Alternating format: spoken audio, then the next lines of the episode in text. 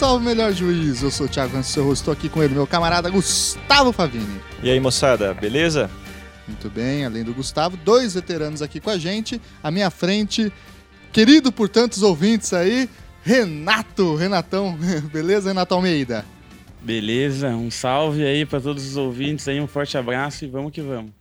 Muito bem, além do Renato, que gravou com a gente sobre o mundo carcerário, sobre violência e criminalidade, temos aqui também outro veterano que gravou com a gente, eu acho que é o nosso programa mais ouvido aí, Vitor, de Direito e Marxismo, né? O Vitor Dieter, tudo bem? Opa, salve, salve todo mundo. Inacreditável que um podcast desse tipo pudesse ter tanta repercussão, impressionante, né? Olha isso, viu só? Salve Melhor Juízo repercutindo. Muito obrigado, então, a presença tanto do Renato quanto do Vitor. E no programa de hoje a gente vai falar sobre a crise, ou a eterna crise, ou melhor, a, a guerra que está ocorrendo dentro do sistema prisional entre as várias facções criminosas no país. Né? É, a mídia tem destacado muito isso, o Estado tem ficado omisso em muitas das suas atitudes, agora está tentando é, se movimentar, enviando forças armadas, etc. A gente vai então explorar um pouquinho o que, que aconteceu aconteceu, o que está acontecendo eventualmente, quais são as possíveis soluções para tamanho problema que vem a, atingindo o nosso país, tá certo? Antes da gente ir para o nosso ponto eh, da pauta, recadinho de sempre, curta a página do Salve Melhor Juízo lá no Facebook, siga a gente no Twitter, no Instagram e mande e-mails para contato salvemelhorjuízo.gmail.com e não deixe também de escutar todos os outros podcasts lá do Anticast, a rede que a gente está associado, tá certo? Então vamos lá para o nosso papo.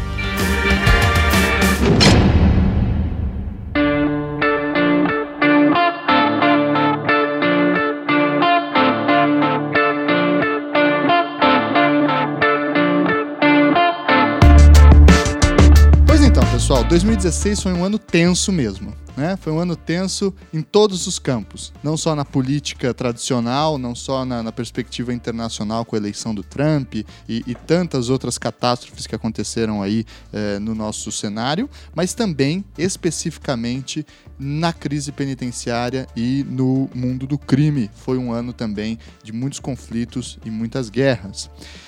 Por exemplo, né, começando por esse ponto, em julho de 2016, talvez vocês se lembrem que apareceu bastante no jornal, o que era considerado o rei do tráfico no Paraguai, um brasileiro, acredito, chamado Jorge Rafat, com o apelido de Saddam, foi assassinado numa mega operação pelo PCC, com mais de 100 mercenários envolvidos, 30 carros e uma é, metralhadora .50 antiaérea que acabou então é, gerando aí uma a morte desse cara e o avanço do PCC para as áreas de fronteira com o Paraguai diz para se controlar o tráfico de drogas. O que que esse assassinato e o que que esse é, ato indica sobre o avanço das facções criminosas no Brasil é, dentro da perspectiva internacional. Esse Rafat era uma espécie de coronel do crime. Ele não era, ele não fazia parte é, de nenhuma organização a princípio, nenhuma organização brasileira ao menos. E ele tinha uma, uma série de capangas, ele tinha uma estrutura de autonomia em relação à fronteira, em relação ao tráfico de drogas, não se subordinando a nenhuma organização. E por isso, é, por ser ele por ele mesmo, numa perspectiva coronelista do crime, ele não tinha nenhum código de ética, digamos assim, ou nenhuma conquista coletiva em relação é, à organização, à rota, à circulação de drogas, ou mesmo da estabilização do crime naquele, naquele local em que ele dominava. Então muitas pessoas morriam. É, a, a, grande reclamação da, dos grupos organizados é que ele não tinha nenhum é, nenhum limite em relação à atuação violenta dele é, com os outros presos ou com o crime da região. Então ele matava todos aqueles que representavam alguma ameaça, independentemente se a ameaça era concreta ou se só habitava no imaginário dele. E, é Mas esses presos relacionados a facções? Ou também, não mexia também. nessas facções? Não, mexia inclusive com facções, presos do PCC, inclusive, que segundo uma fonte minha já foram mortos lá é, na divisa ali na, na região de fronteira pelos é, pelo exército dele, digamos assim, pelos capangas dele. E o crime se organizou e teve um, uma mesma deliberação, que era a deliberação pela morte dele, por conta dele não ser considerado alguém realmente do crime. Porque para você ser do crime não basta você é, como eu disse, eu acho, acredito no primeiro programa, que não basta você cometer delitos, né? Cometer delitos te faz alguém que, é, enfim, que vai eventualmente receba uma pena do, de acordo com o Código Penal e seja um infrator de acordo com a justiça, mas não necessariamente um crime aos olhos dos criminosos. E por isso ele foi assassinado e já é, a tentativa de assassinato dele já é de, de longa data. É. Há muito tempo queriam matar ele, então não teve nenhuma ligação entre a morte dele e o início dos conflitos entre PCC e Comando Vermelho. Até porque a região de fronteira no Brasil é muito grande. Então, é, essa região do, do Mato Grosso é, é, estratégica, é importante, mas não é a única e talvez não seja nem a mais importante entre todas as outras. Que ele controlava ali a região de Ponta Porã, né? Exato. Entrada. E eu, eu vi que esse cara, se você procurar pela internet, além das fotos nojentas do assassinato dele, que eu não recomendo, você encontra, assim, ele dando um monte de entrevistas em rádios locais. Ele era um cara super inserido na sociedade. Então, realmente, dentro daquilo que a gente conversava ali no, no primeiro programa, né, Renato? Ele não tem nada de criminoso no seu sentido é, de reconhecimento interno, né? Por, por parte da, daqueles que estão inseridos. É, desse, desse fato, é interessante apontar também que essa interpretação é, nasceu principalmente pelos meios de comunicação que ligavam o Rafat ao, ao Pavão, que é um preso, é, enfim, lá no, no, no, Mato Grosso e do Sul, que, que ligava ele como a, agora o principal traficante na região é, entre Ponta Porã e Mato Grosso do Sul e o principal é, pessoa com contato. E essa pessoa que seria do Comando Vermelho agora teria maior controle e, portanto, daria mais poder às facções. Né? Então eles teriam eliminado o Rafat, porque o Rafat não teria com boa negociação e estaria dando maior espaço para o Comando Vermelho. É, o problema é que naquela época não havia uma disputa entre Comando Vermelho e PCC, né? Então até é, essa, essa, digamos, essa exploração desse fato pelos meios de comunicação é, também não bate com, com a ordem, ou, ou, digamos, essa, essa extensão desse conflito, não, não bate com a ordem cronológica de como os, os conflitos foram nascendo entre Comando Vermelho e PCC. Né? Os conflitos não nasceram de, desse período, onde dizem né, que concentrou as drogas num, num, traficante de lá. Só pra gente datar aqui, a gente tá falando de junho de 2016, né? Que é o assassinato do Rafat, mas ele já é a tentativa de matarem ele já vem mais de 15 anos, pelo que eu tava lendo, né? Já foram três ou quatro tentativas e essa que acabou se concretizando, né?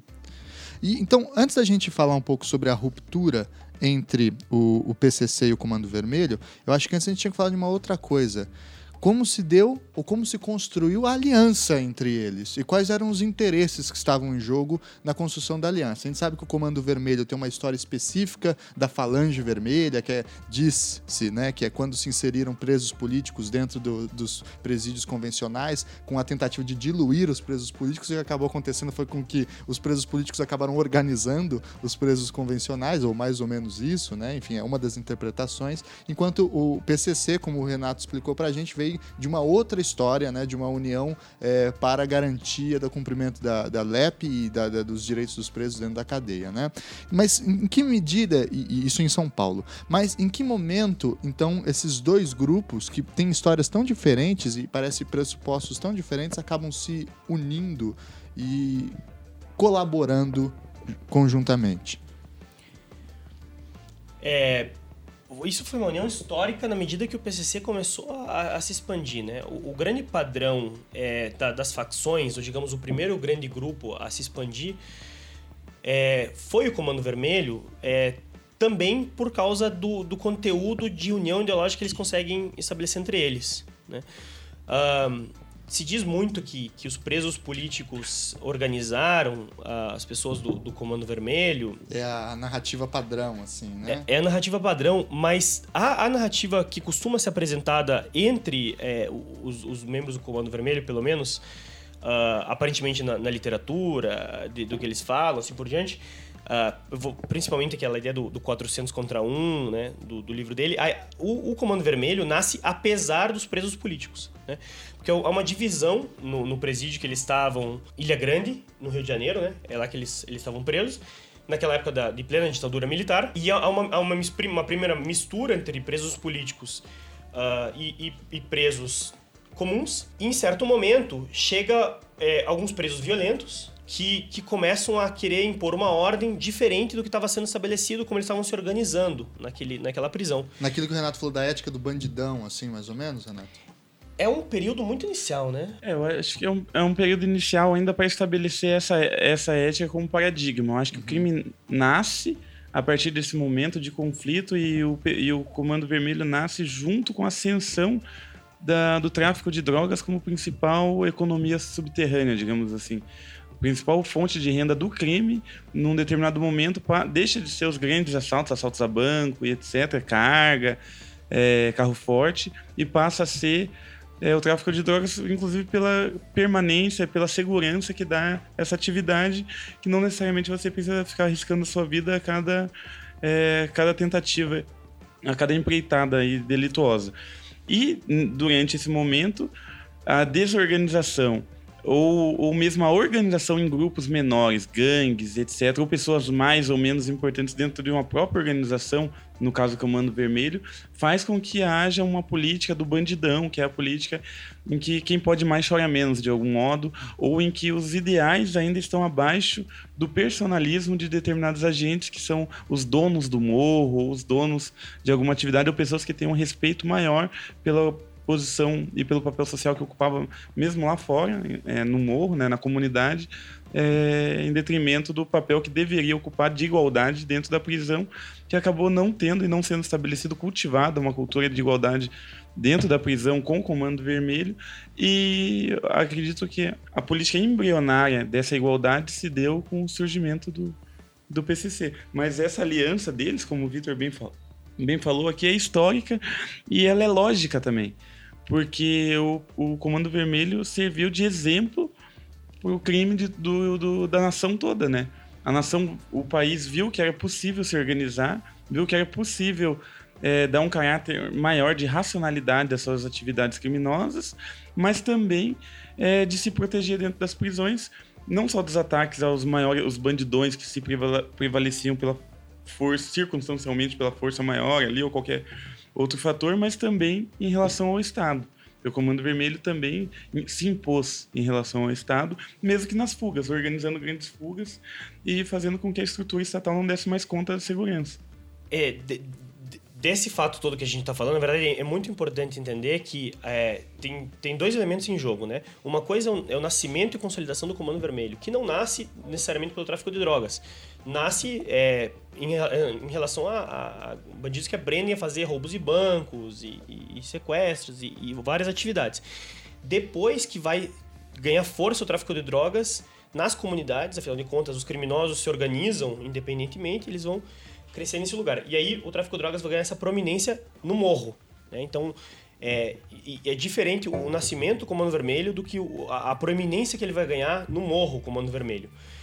É, isso tem a ver, como o Renato apontou, com a dinâmica do, da, da, própria crime, da criminalidade, por assim dizer. Né? O, o, tráfico de drogas se torna uma atividade principal a partir ali uh, dos, dos, anos 80, 90, que vai ganhando essa, essa força enorme. E aí que o Comando Vermelho também vai mudando a sua dinâmica interna.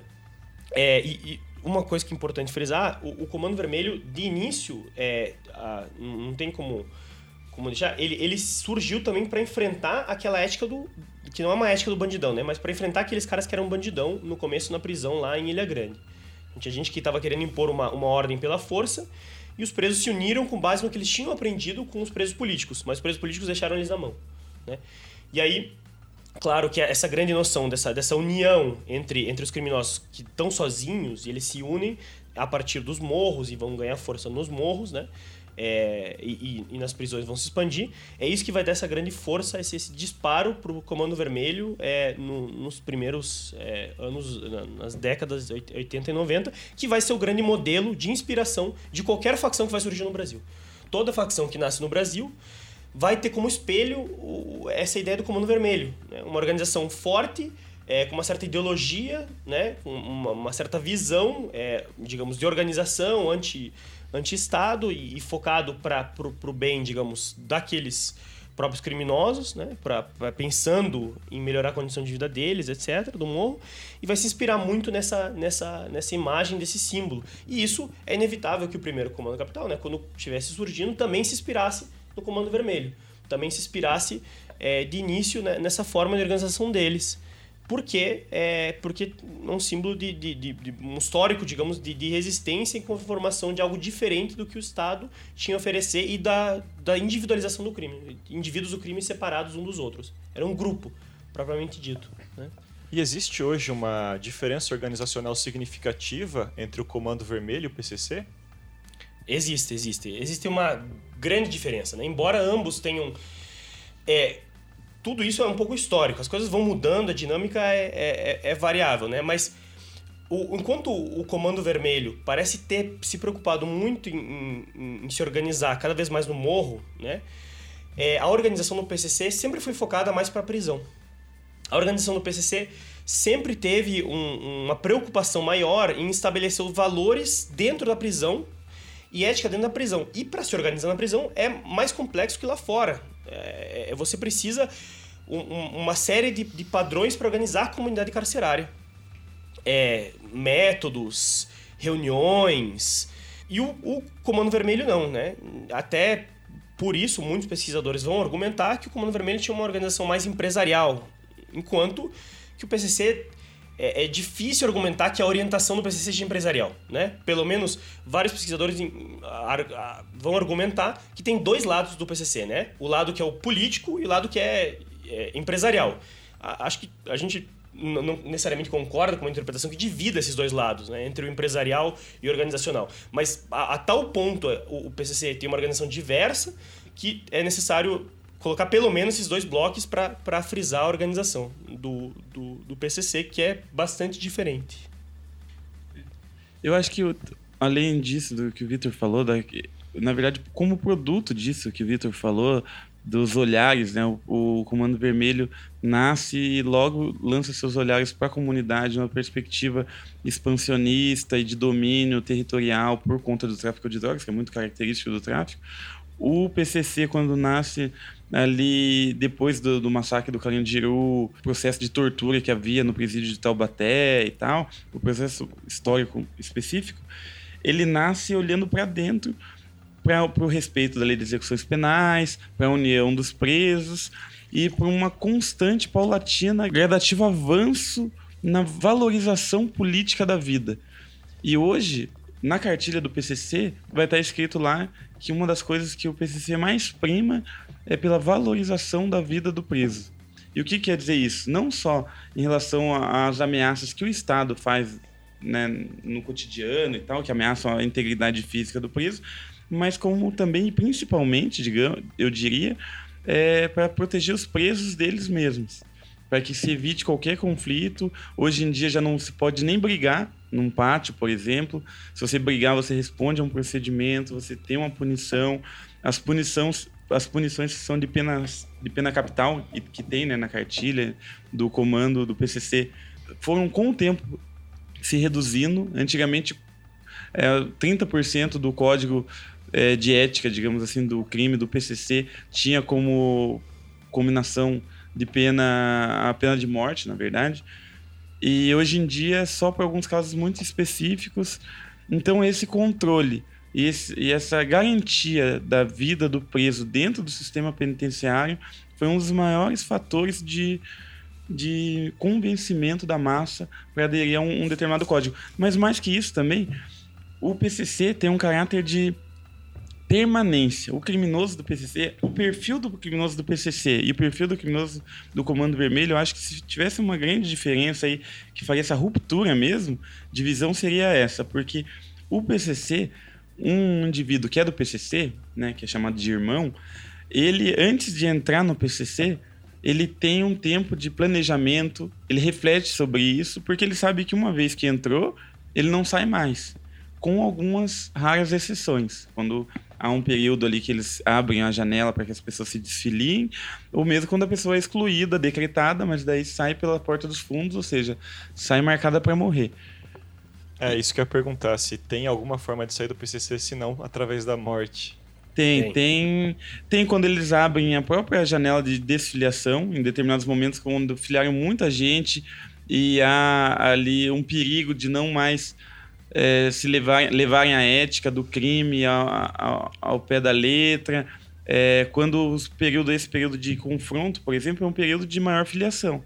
Você pode ter certeza que depois que terminar esse confronto, esse conflito PCC-CV, vai abrir uma janela de filiação muito grande no PCC para que as pessoas que não queiram estar lá saiam, para que não... Vão estar tá recrutando o pessoal, colocando enviar currículo aí pela internet e tal. É, é, mais ou menos nesse sentido. É que são pessoas que já se aproximavam, já queriam de alguma forma participar, mas que davam, dá muito trabalho você correr a caminhada de cada mas um. Mas existe uma hierarquia, por exemplo, eu não sou filiado ao PCC, mas sou, sei lá... Companheiro. É, Existe é, se você tá isso, junto, então você tem. tem privilégio. Se você tá junto numa prisão do PCC e não se contrapõe a isso, já te faz companheiro. Uhum. Só que companheiro é só alguém simpático ao PCC. Então Mas tem... que não necessariamente se envolve nas coisas do PCC. Não necessariamente, não necessariamente. Só quando é, é você é intimado é, em situações limites. Por exemplo, alguém na, naquela, naquele rebelião que teve 56 mortes, se eu não me engano, que foi... No Amazonas. No Amazonas, 26, 25 eram irmãos, de fato e o restante eram companheiros, ou seja, eram pessoas que estavam ali apoiando o PCC, mas que foram mortas do mesmo jeito, porque quem apoia, de alguma forma, faz parte. Só que faz parte a partir de outra ligação, uma ligação, muito mais fraca. Mas e como que é essa defesa do PCC em relação a essas pessoas? Por exemplo, em um caso pontual desse de uma rebelião, eles são defendidos como próprios membros do PCC e falam, não, fica vocês aí na linha de frente não, e, são é, é indistintamente. eles estão ali indistintamente e fazem parte do mesmo bloco de conflito, então uhum. não, não há essa diferenciação. Mas na hora da vingança, digamos assim, se falava, ah, eles mataram 25 dos nossos, não se fala mataram 56. Ah, mataram, tá. Eles mataram 25 dos nossos, a gente vai matar pelo menos 70 deles.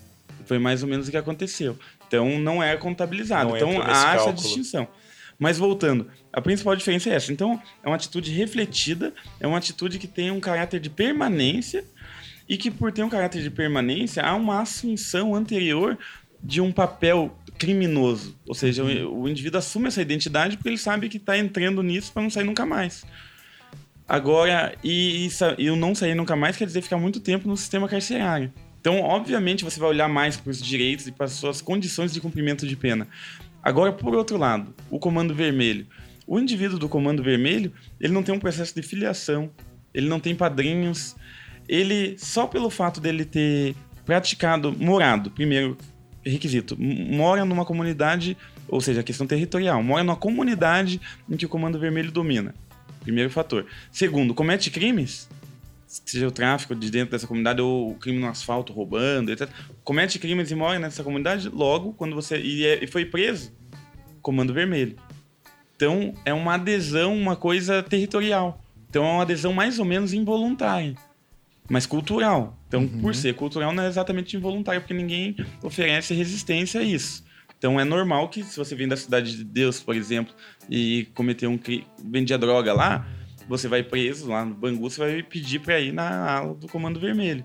Se você é da, da outra facção, também é territorial. O Rio de Janeiro tem esse caráter territorial. Enquanto que São Paulo, se você é da cidade de Tiradentes, ou se você é do Capão Redondo, tanto faz, tanto fez. O que importa é a sua caminhada. Lá, o PCC. É, não, e não só por ser hegemônico territorialmente. É por tanto.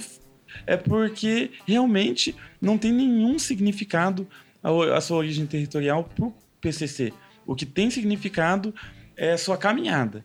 Eles vão uhum. ver lá na tua comunidade se você tem alguma falha, o que, que você fez, qual que é o teu passado no crime, digamos assim, né? o teu currículo mesmo no crime, para que você faça parte. Entendi. Independentemente se a tua se a tua região lá é um grupo de oposição, por exemplo, que domina. Aqui em Curitiba tem algumas regiões que são grupos de oposição que dominam. Mas se alguém dessa região ir para o penitenciário e querer fazer parte do PCC, ele vai fazer sem problema algum desde que ele atenda aos requisitos da caminhada, e não disso.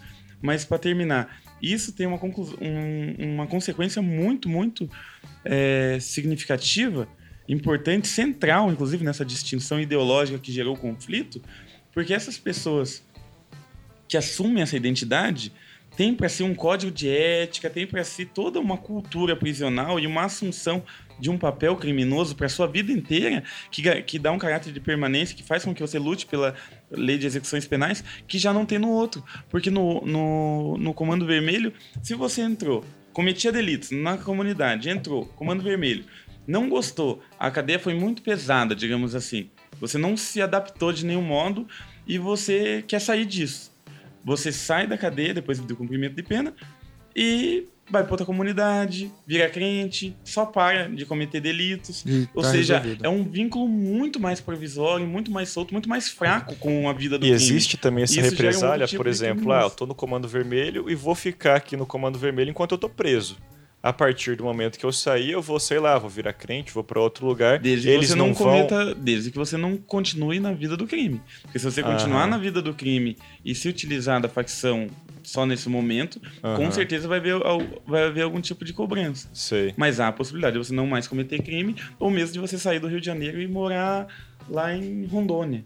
Uhum. Entendeu? Ninguém vai te rastrear, porque não é um- um- uma quebra no pacto, diferente do PCC. Se você tá preso aqui em Piraquara hoje, saiu e saiu de sintonia, né, que é um- um- um- uma das quebras ali do, do código de ética, saiu de sintonia, saiu, não tá mais no celular, não tá incomunicável e foi morar lá em Rondônia, alguém vai te achar lá. Ou pelo menos você vai estar na lista dos decretados. Então, um momento que você for preso, alguém vai correr a tua caminhada e vai descobrir que você estava preso aqui, vão vir para cá a partir do, do celular e etc. E vão saber que você é uma pessoa de, vão rastrear. Então, é uma diferença de, de, de vínculo e de aprofundamento numa ética criminosa que é incomparável. E uma outra pergunta, então, avançando um pouco. E no que consistia a aliança entre o PCC e o Comando Vermelho? Era só interesse econômico? Era só cada um fica no seu canto para um não entrar no canto do outro? Era um acordo de cavalheiros? Ou eles agiam conjuntamente? É, no que consistia mais ou menos essa aliança? Eu acho que os termos de compreender essa aliança ficam cada vez mais claros à medida que a guerra tá, tá acontecendo agora, né? E o que a gente tá vendo com relação a outras facções do PCC, por exemplo. né? Então, talvez, é, para mim, seja mais fácil compreender a partir do agora o que tinha acontecido antes. né? Antigamente, a gente via como... É claro, o Comando Vermelho é a maior facção, é a facção mais séria que existe no Rio de Janeiro, né? essa era a visão, por isso que é a maior, assim por diante. E é, é natural que o PCC tem uma aliança com o pessoal do Rio de Janeiro. Afinal de contas, tem muita gente do Rio de Janeiro que é presa em São Paulo e tem muita gente que em São Paulo está preso no Rio de Janeiro.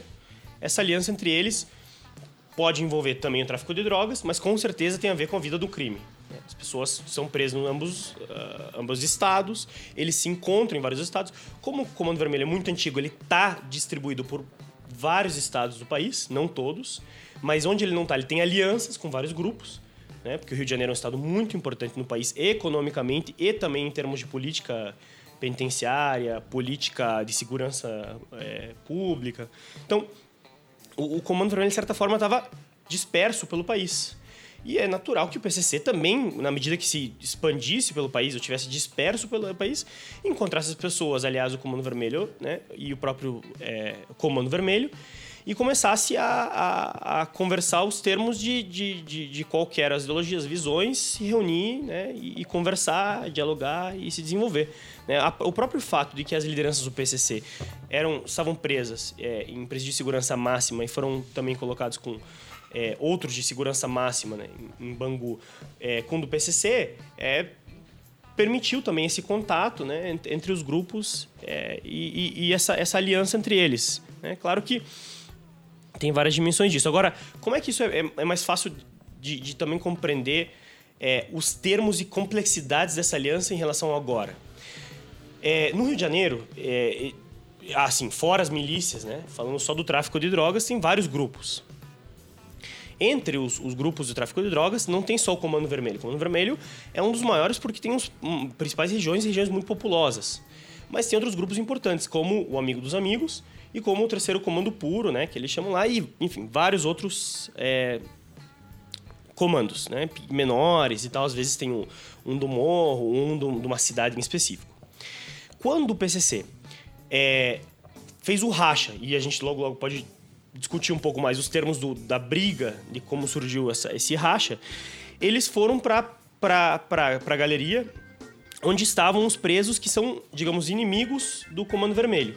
Eles foram para é, Bangu, não lembro qual que é o número da- do Bangu lá, é, e quando eles entraram junto com o ADA, é, eles, eles, entraram junto com o ADA, não como que o Comando é, Vermelho. Que é o amigo dos amigos, que é o inimigo do Comando Vermelho. Isso, que era tra tradicional inimigo do Comando Vermelho. Diziam eles também por disputas ideológicas, né? Afinal de contas. Mas é que, é, como o crime é baseado territorialmente, ele é muito mais fragmentado, né? Então, faz sentido que uma, uma liderança pensa uma coisa aqui e daqui a pouco outra lá e forma outra facção, né? Faz... Tem um, tem um certo sentido essa, essa distribuição. O ADA, quando, quando chega perto com o PCC, começa um processo enorme de filiação das pessoas do ADA ao PCC. Né? Então, enorme, várias pessoas do ADA foram batizados para entrar no PCC. Coisa que nunca aconteceu com o Comando Vermelho. Né? Assim, é, é possível o PCC ganhar alguém do, do Comando Vermelho para ser batizado e entrar dentro do, comando, do, do PCC. Né? Era possível isso acontecer. Isso, inclusive, aconteceu e foi motivo de conflito. Né? Essa, esse, esses batismos. Mas, mas com o ADA, esse, esse processo de filiação que, que, que aconteceu de, de entrar no, no, no, PCC mostra que, é, digamos, há um, um, o que não acontecia antes era um processo de fusão ou de, ou de uma relação in, intrínseca. Era uma, uma, uma aliança em relação à, à, expansão, unidade e tentativa de encontrar pontos em comuns ideológicos. Agora o que está acontecendo é que os outros grupos é, de certa forma, estão absorvendo a forma organizativa e os princípios organizativos do PCC. Então, é, essa era uma diferença enorme entre, entre o que acontecia antes com o Comando Vermelho e o que está acontecendo agora né, com esse, essa ruptura. Mostra os termos conflituosos dessa união é, com os dois. É, e isso também fala muito sobre a, relação do tráfico de drogas. É claro que se, se não, não havia uma, uma fusão entre princípios dos dois grupos, né, uma fusão de, de orientação de como se organizar como facção e assim por diante, é claro que isso é, ia surgir, ia brotar algum conflito disso. Que em algum momento ia ter divergência e é, eles iam dar um, um problema. E aí as alianças se sustentavam em coisas mais tênues não só a dispersão dos membros ao redor do país, mas às vezes também é, pode até ser algumas alianças comerciais, por exemplo, né, que são provisórias e assim por diante. É, que não resumem a isso, mas, mas é, o peso comercial tinha uma certa é, importância, né? Que não é necessariamente o, o que está acontecendo agora com, a, com a, a separação dos dois, né? Acredito que seja isso mesmo, aliado também ao fato de que essa aliança garantiu a paz no sistema prisional brasileiro. Então ela era muito importante porque não havia conflito, houve a, a conquista do objetivo principal, que era a preservação da vida dentro da, das prisões, a partir da própria organização dos presos, né, o que era mais interessante, e garantiu um equilíbrio, mas a gente viu que esse equilíbrio era muito precário, né? Então logo houve a, ruptura, todas as facções começaram a polarizar por um lado e por outro e se matar. Enfim, era um equilíbrio muito precário, mas que durou aí por décadas. Né? É isso que eu queria entrar. É, esse, essa aliança, então, a partir mais ou menos de agosto de 2016, o, o, o Vitor trouxe aqui os nossos os elementos, né? Foi sobretudo em Inavaraí, no Mato Grosso do Sul, que é um dos pontos em que estoura, né, a crise entre PCC e Comando Vermelho, que depois se acentua ainda mais em outubro de 2016 em Rondônia e em Roraima e atinge o, o, ápice da carnificina até o momento, né, na, no, nos, aqui agora em Rondônia, Amazonas e Rio Grande do Norte nessa passagem de 2016 para 2017. O que, que, então se deu nessa ruptura? Quais foram os termos dessa ruptura, como você colocou aí, Vitor? Essa ruptura que, que, que, ocorre entre, entre os dois comandos que estavam historicamente aliados é, pelo, pelo país, distribuídos pelo país, é, se dá muito menos pelo tráfico de drogas, como é, se leva a acreditar, né? É, e muito mais por causa dos problemas na prisão. Tanto é que os conflitos não começam a acontecer de morte na rua, ou seja, necessariamente por é, conquistar uh, pessoas ou do Comando Vermelho ou do, do PCC que estão na rua, mas começam por eles fazem uma série de, de, rebeliões em alguns presídios do Mato Grosso do Sul e Mato Grosso, nos dois lugares. Um dos primeiros lugares vai ser o Na, é, Navaraí, Mato Grosso do Sul. É, por causa, o Comando Vermelho viu uma expansão do PCC que estava ameaçando, digamos, o, o, seu, o seu tamanho, sua dimensão, sua força no resto dos países.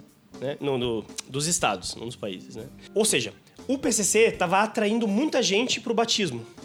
E havia uma política de acordo entre esses dois grupos de que não deveria haver batismos em prisões onde os dois estavam presentes. Então, se o Comando Vermelho e o PCC ambos estavam presentes é, de forma significativa na mesma prisão, o batismo deveria ser evitado, a menos que seja só para equilibrar as forças. E muitas pessoas começaram a entrar, ou o Comando Vermelho começou a suspeitar que muita gente estava começando a ser batizado para dentro do, do PCC.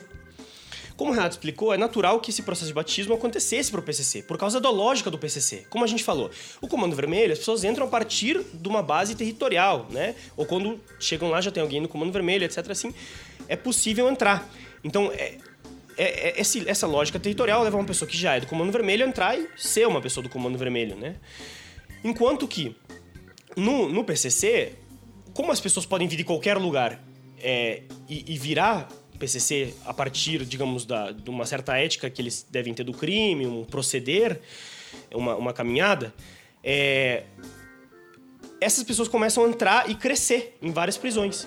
Ameaçar ser muito maiores ou maiores do que o Comando Vermelho. E nisso, o Comando Vermelho, digamos, dá o, dá o primeiro passo de, de tentar é, matar é, membros do, do PCC.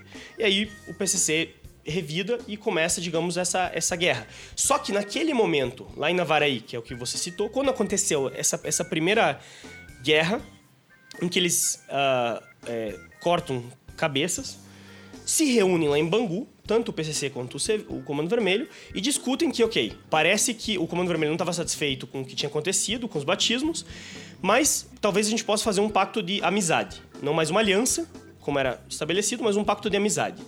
Então cada um vai ficar tranquilo.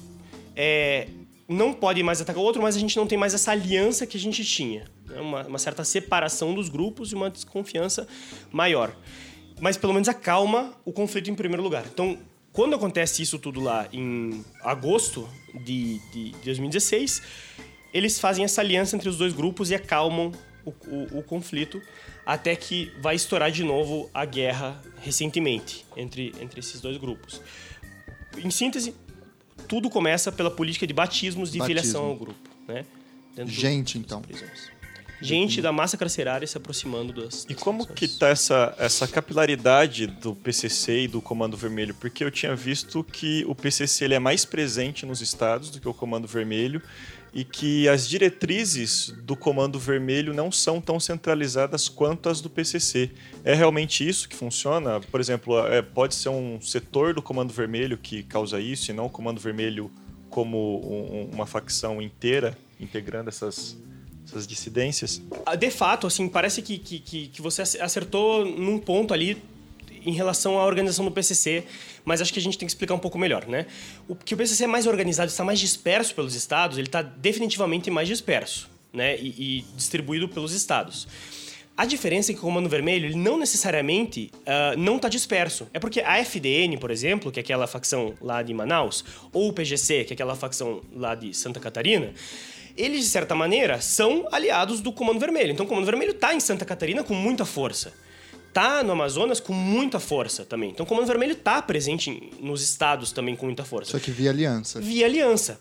Por causa da questão territorial, né? Tem uma facção lá no, no, no Amazonas e vai se chamar FDN, não vai se chamar necessariamente Comando Vermelho. Às vezes pode ser, até por causa da origem, no Rio, chegou lá alguém, expandiu a ideia do Comando Vermelho, uma facção lá. Mas, se não, não tem problema. Né? É FDN, FDN, é PGC, é PGC, é Al-Qaeda, Al-Qaeda, é assim por diante, né? Dependendo dos os nomes é, da, das facções.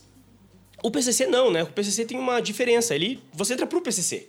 Né? Claro que eles não têm problema em fazer, digamos, aliança, amizade, mas... Você não pode entrar em duas facções ao mesmo tempo, por exemplo, né? Não, mas acho que não, nenhum caso pode, né? Nem, nem no Comando Vermelho, nem no... É, não pode estar nos, nos dois simultaneamente. Senão, porque alguém você tem que né, se organizar. Alguma estrutura você tem que estar tá, tá vinculado.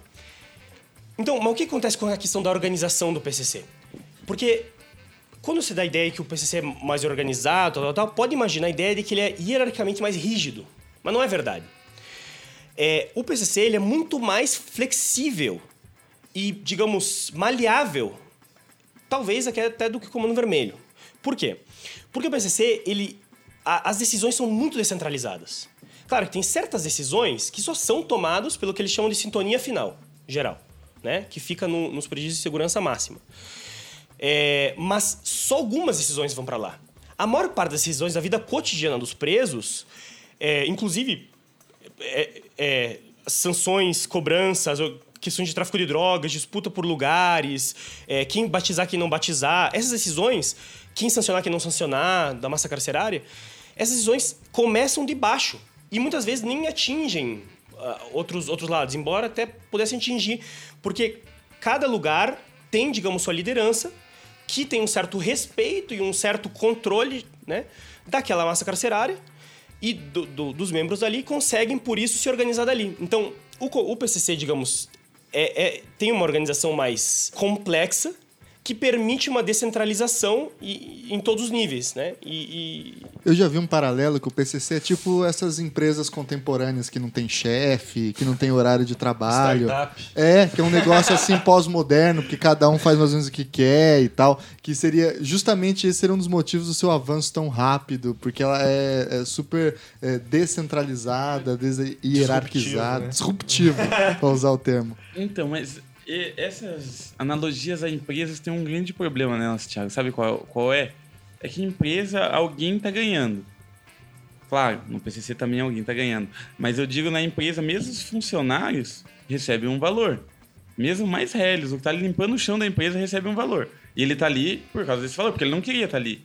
É, né, você não vai encontrar um trabalhador de um, trabalhador de um tá subemprego afim, porque né? tá afim. Acordou cedinho, tô afim, é isso aí. Nossa, cara, vamos... lavar um banheiro hoje é, demorou. Lavar, é, vamos, vamos que vamos, né? Já o PCC, os presos, em sua grande maioria, não ganham absolutamente nada e, tão, e trabalham muito por convicção. E quando eu digo Entendi. trabalho, na, é na organização dos presos, na confecção dos códigos, na resolução dos conflitos, organizando as, as reuniões, enfim. Então há uma convicção muito grande e é só esse fator que faz com que a gente entenda o porquê do crescimento do PCC em detrimento do Comando Vermelho, por exemplo. Hoje o PCC é bem maior que o Comando Vermelho, mas por quê? Quais foram os fatores históricos que deram conta disso? E como se dá esse convencimento que é tão mais fácil para o PCC, apesar do vínculo dele ser um vínculo é, para a vida toda, né? Você não pode mais voltar atrás, ou seja, é, implica numa série de restrições e limitações aos próprios presos, como também implica na assunção de uma carreira criminosa para o resto da vida, sabendo que o sistema penitenciário como é. E mesmo assim, o convencimento é mais fácil para o PCC do que para o Comando Vermelho. Uhum. Você só compreende isso quando você entende os fatores que levam a esse convencimento. E um dos fatores está ligado à origem dos grupos. Eu acredito que o PCC, por ter nascido no começo da década de 90, junto com o rap nacional, e no mesmo lugar do rap nacional, que é em São Paulo, o que, que aconteceu? O rap cultivou determinados valores, construiu, edificou um código de ética na quebrada para a resolução de conflitos, para a compreensão de um mundo muito desigual que se vivia, sobretudo na década de 90, em que a pobreza era extrema, extrema as pessoas ainda morriam de fome, eu acho que a gente tem que lembrar disso, é um, é um passado muito recente na história uhum. do país, né, que as pessoas morriam literalmente de fome. Então o rap constrói algum, alguns códigos e alguns conceitos, como proceder, como caminhada, como apetite, como, enfim, toda, todas essas categorias que hoje são centrais para a compreensão do PCC e que eles se utilizam para a resolução de conflitos ou mesmo para filiar alguém, é a caminhada da pessoa que importa, no cotidiano prisional o proceder que importa. Então, tudo isso eles herdam da cultura do rap. Então o PCC ele nasce junto com o rap, um pouquinho depois, na verdade, 93 ali, né? E o rap já vem de 88, 89, 90. Mas ele ele tem esse caldo cultural periférico, ou seja, eles vêm do mesmo lugar, produzem a mesma coisa e grandes grupos do rap nacional nasceram dentro da prisão, né? Tem que se lembrar, desde 509E, que é dos mais recentes, que também é da década de 90, até Detentos do Rap, que é bem no comecinho da década de 90, entre diversos outros. Ou diversos outros grupos que estão na rua já foram presos, Dinaldinho, é, o Cascão, Trilha Sonora do Gueto, é, uma série de, de grandes grupos tiveram sabotagem, inclusive foi preso por um bom tempo, era do, foi do crime também por um bom tempo. Ou seja, o crime e o rap nunca andaram separados, pelo contrário. Tanto que na década, nessa mesma década de 90, chamar no rap, utilizava-se uma gíria que era a gíria ladrão. Um chamava o outro de ladrão. E aí ladrão, tal, tal, e continuava a música, ao invés de mano. Ou concorrendo ali com a expressão mano.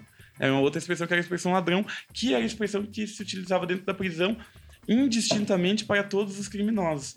Que os agentes mesmo utilizavam e os presos acabaram, acabavam reproduzindo e que hoje já não existe mais. Hoje, se você chegar e chamar todo mundo ladrão, o cara fala, não, não sou ladrão, sou traficante. Outro, não, sou homicida.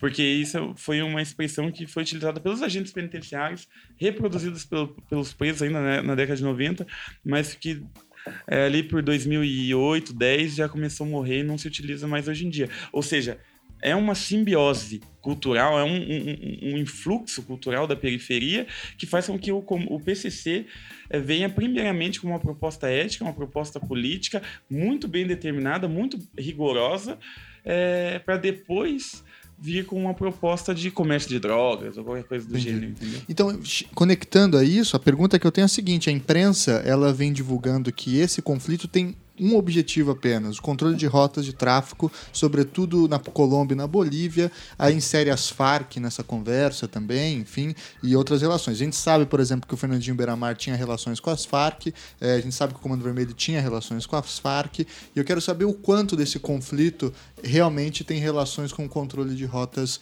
é, de comércio de tráfico de cocaína, maconha e outras drogas. É, eu, eu queria acrescentar que não é só os meios de comunicação é também academia.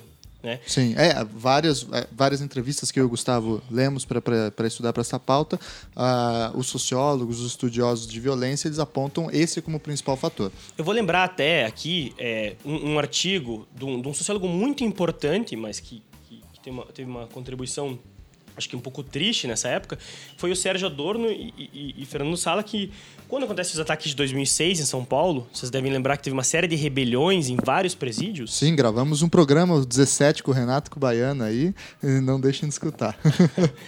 Nessas rebeliões de 2006, que foram, uma das, foram as maiores do, do país, algo inimaginável, né? Estados muito distantes um dos outros, prisões muito distantes se rebelaram, assim, Ao se mesmo tempo, né? simultaneamente.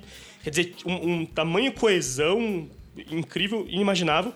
E quando em 2006 aconteceu essa, essa, série de rebeliões, a primeira coisa que a academia tinha que responder a esse problema, dizer o que estava acontecendo. Né? A mídia tem que dizer e a academia tem que dizer. Então, a academia tem um papel fundamental para criar política de segurança pública, para direcionar, é, orientar as políticas de Estado. E o, o, o Sérgio Adoro, naquele período, acabou publicando um artigo dizendo que todas as rebeliões estão diretamente ligadas ao, à evolução do tráfico internacional de drogas. Como o tráfico de drogas agora está maior e mais disperso, é evidente que, que, que, agora as prisões têm uma ligação pelo tráfico, quando elas se rebelam, elas se rebelam tudo pelo mesmo motivo, etc. Digamos, é, é, essa, essa associação tráfico de drogas, criação de comandos, etc., é algo que vem da mídia, da, da academia e da lei também. Porque, para a gente lembrar, a, a ideia de crime organizado se funda na ideia de lucro. Não existe crime organizado se não existe atividade comercial, certo? Se não existe uma atividade é, econômica. Então, uhum. você define, antigamente você definia, lá na década de 30, antes da, da legislação internacional de tráfico de, droga, de, de crime organizado, se definia uh, os grupos por uh, associações de grupos para o crime. Hoje, associações para o crime com o fim da atividade econômica. Né? Então, também a legislação busca, digamos, é, nesse, nesses pontos. É, eu acho que essa é a saída e a resposta mais simples e mais fácil que você pode dar a esse problema. Ela é bem evidente, na verdade, né? É fácil de conectar os pontos, né? É porque é difícil imaginar que, que as pessoas estejam é, dispostas a, a, matar, a morrer, a disputar por alguma coisa que não, não seja econômico, vil e vulgar, né? É difícil. Mas eu acho também que tem um certo desprezo pelo que a, a subpopulação, a, a população pobre brasileira consegue fazer de si mesma, né? Ou seja, se essa população marginalizada tá fazendo algo, claro que é por dinheiro, mesquinho. E ainda mais se é crime. É, óbvio que é, é, é, por dinheiro. Porque não tem nada mais que esses caras pensam ou querem da sua vida. É dinheiro e é, e é dinheiro e vai matar o outro, e vai estuprar o outro, e vai cortar a cabeça do outro. É claro que é por dinheiro. Não tem outra justificativa e explicação para isso. Então acho que um pouco da origem tem, tem esse, é, é, essa, esse vínculo. E também o fato de que é mais fácil criminalizar quando tem atividade econômica no final, porque daí é, é, é crime organizado. Uhum. Né? Então, se você vincula os dois, tem, tem de fato. Isso não quer dizer que a parte econômica não seja importante. Né? Já vou responder, acho que na, na tua pergunta diretamente, mas a gente não pode esquecer que aqui as pessoas vivem e precisam fazer algo para viver, né? E para e para viver é, lucrar, melhor. Então, assim, não é como se o fato de que a motivação principal não seja o dinheiro, não quer dizer que as pessoas não estejam preocupadas com o dinheiro. Né? Não quer dizer que as pessoas trafiquem drogas porque elas, enfim. Querem espalhar o mal para as criancinhas. Querem é, tanto espalhar o mal ou fazer as pessoas felizes, entendeu? Quero, sei lá, dar um ali para a pessoa. As pessoas estão envolvidas nisso também porque o dinheiro, a gente vive de dinheiro e o dinheiro é uma parte importante da vida de todo mundo. Trabalhador, criminoso, empresário, isso é uma parte fundamental. Agora, dizer que todo esse conflito nasceu por um fundo econômico. É um reducionismo. Absurdo, de, de, de, de tamanho disparate que, que, que, que, é uma perda enorme. Né? As conexões uh, do tráfico de drogas com a Bolívia, com o Peru é, e com o Paraguai não tiveram uma alteração tão substancial com esse conflito não, não houve alteração, digamos, grande no, no tráfico internacional por causa desse conflito. Esse conflito está diretamente ligado à gestão e domínio da, da, massa, da população carcerária em presídios norte e nordeste do país e onde tem essa, esse encontro uh, Comando, é, Comando Vermelho, PCC e aliados do Comando Vermelho, aliados do PCC. Tá a isso. E é isso que a gente tem que olhar, né? É, é, é, é o problema que está acontecendo ali a partir dali que dá para explicar muito mais esse fenômeno do que dizer atrás disso tem o lucro o do tráfico controle territorial. A maior vantagem que vai ser tirada de, desse conflito e do domínio desse, do pós-conflito, né, da reconfiguração, quando a gente é, vê lá no final dela, vai ver como foi reconfigurada, quem ganhou hegemonia, quem não ganhou. Mas a maior vantagem vai ser a seguinte, por exemplo, Alcaçuz é o maior presídio do Rio Grande do Norte. E é uma verdadeira universidade. É claro que tem, que tem um, né, um ditado vulgar de cadeia, universidade do crime e tal, mas não necessariamente nesse sentido. Ou nesse sentido, só que levando a sério essa expressão. Quando se tem a hegemonia de uma prisão desse tamanho, as pessoas que entram para essa prisão, ou seja, um número muito grande, porque as pessoas são criminalizadas cada vez mais, sobretudo lá no norte, no, no espaço de, de, de, grande miséria, de, de miséria absoluta, a, é muito mais fácil para que um determinado grupo consiga passar sua cartilha, suas diretrizes, sua perspectiva ideológica de convencimento e ganhar para o resto da vi vida um preso que eventualmente entrar ou, ou entrar numa facção que não tem um código de ética muito estipulado, que é só o crime pelo crime, daí pelo dinheiro mesmo, que é um, um áudio. É muito importante você ver as diferenças no áudio. Eu vi um áudio do, do, do chefe lá do FDN, o cara, a cabeça, lá, a cúpula do FDN. E daí ele dizia o seguinte, daí um outro liga, tava ligando para ele na interceptação, né? Ele falou, não, tô aqui com o fulano de tal, o fulano de tal foi preso na vila tal e tá preso aqui com a gente, pá. E ele, sei lá, cometia tráfico de droga. Mas não é do FDN. Daí o, o outro lá fala, ó, ou tá com nós ou tá contra nós. Se ele comete crime, tem que ser do FDN. Você entende a lógica desse outro cara? Ele tá, ele tá hum, filiando a força o cara, porque o cara tá tomando conta do crime. E há um ditado nas prisões, em todos os lugares em que reina o crime, que é o seguinte, que o crime vem antes do comando. O crime vem antes das organizações de criminosos. Ou seja, o crime sempre existiu. Quem está existindo a partir de um determinado momento histórico são as organizações de criminosos. Então essas organizações nunca vão poder se sobrepor ao crime. Nunca vão poder dizer que a pessoa pode ou não pode cometer crimes porque ela tem que ser filiada ou não, ou tem que vir de algum território específico ou não. O que eles podem fazer e fazem, e é grande conflito, o conflito maior de pano de fundo de todos os outros conflitos é o seguinte: é o classificatório dizer o que é ou não o crime, a própria ideia de crime. Porque você conseguindo dizer o que é o crime, você consegue dizer quem é o criminoso. E dizendo quem é o criminoso, você consegue dizer quem não é o criminoso. E a partir daí você estabelecer um pai, um coisa, um inimigo, alguém que não merece o convívio com os outros presos. Então é sempre um critério de classificação e simbólico por trás disso tudo. Mas você ganha uma prisão como Alcaçuz voltando, você vai ganhar é, milhares de outros presos que vão continuar reproduzindo, é, enfim, essa concepção política do que é o crime, do que é esse enfrentamento social que se faz e eventualmente também no tráfico de drogas, fronteiras, Então, etc. pelo que vocês estão dizendo, é, a questão econômica, apesar de estar presente, ela é uma questão que é relativamente acessória, porque a impressão que a gente tem pro leigo que tá de fora é o seguinte, que em algum momento todo o dinheiro do tráfico cai no bolso de uma pessoa, né, que é o líder do PCC, que é o Marcola, né, que é o que é o da mídia, né? Ou que cai no bolso do líder da FDN, porque assim, existe um grande esquema em que todo o dinheiro cai em uma conta corrente só e lá. E na verdade, é, esse dinheiro é absolutamente caótico, disperso e cada um luta pelo seu e tem algumas contribuições obrigatórias dentro de cada uma dessas. Então, assim, não existe um grande esquema, não existe o Banco Central do PCC, por exemplo, né? Ou o Banco Central do Comando Vermelho, né? É, é, é realmente muito Não, mais e pós-moderno o E negócio. aqueles, que, não, e aqueles que mais lucram com o tráfico, é importante falar, e afirmar isso aqui, é, são os fornecedores, os, os forne- fornecedores primeiros. Aqueles que dão a quantidade, aqueles que vêm lá do Paraguai, da Bolívia. Os que etc. produzem a Os parada. que produzem, e mais do que os que, que produzem, os que conseguem fazer a circulação de- de- dessa mercadoria em grande quantidade, no atacado. Esses aí ficam aí com 50%, 60% de todo o lucro. Os outros 40% fica com uma nação do exército do crime que divide entre si. E é claro que não dividem igualmente. Alguns agentes, com certeza, conseguem concentrar mais esse lucro em detrimento de outros. Isso é fatal.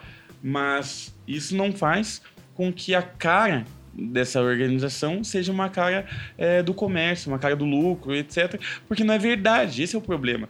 Se, vo- se você, se a gente arriscar nessa tese, arrisca a gente entrar, ficar um ano preso num trabalho de etnografia e você não conseguir ver ninguém ganhando dinheiro, você não conseguir ver ninguém atuando pela lógica do dinheiro, você não consegue enxergar nenhuma outra relação estabelecida ali de, de ordem, de resolução de conflitos, de avanços, inclusive na, eh, no cumprimento da LEP, da Lei de Execuções Penais, ou mesmo no avanço político do PCC no país, porque há um avanço político quando aparece na mídia, aparece arrancando cabeças, aparece arrancando o coração, aparece como a maior facção. Tudo isso daí é uma mídia relativamente positiva para o PCC, porque manda um recado pro Brasil todo dizendo, ó, nós estamos na cadeia, mas não só estamos na cadeia, como estamos dominando a cadeia.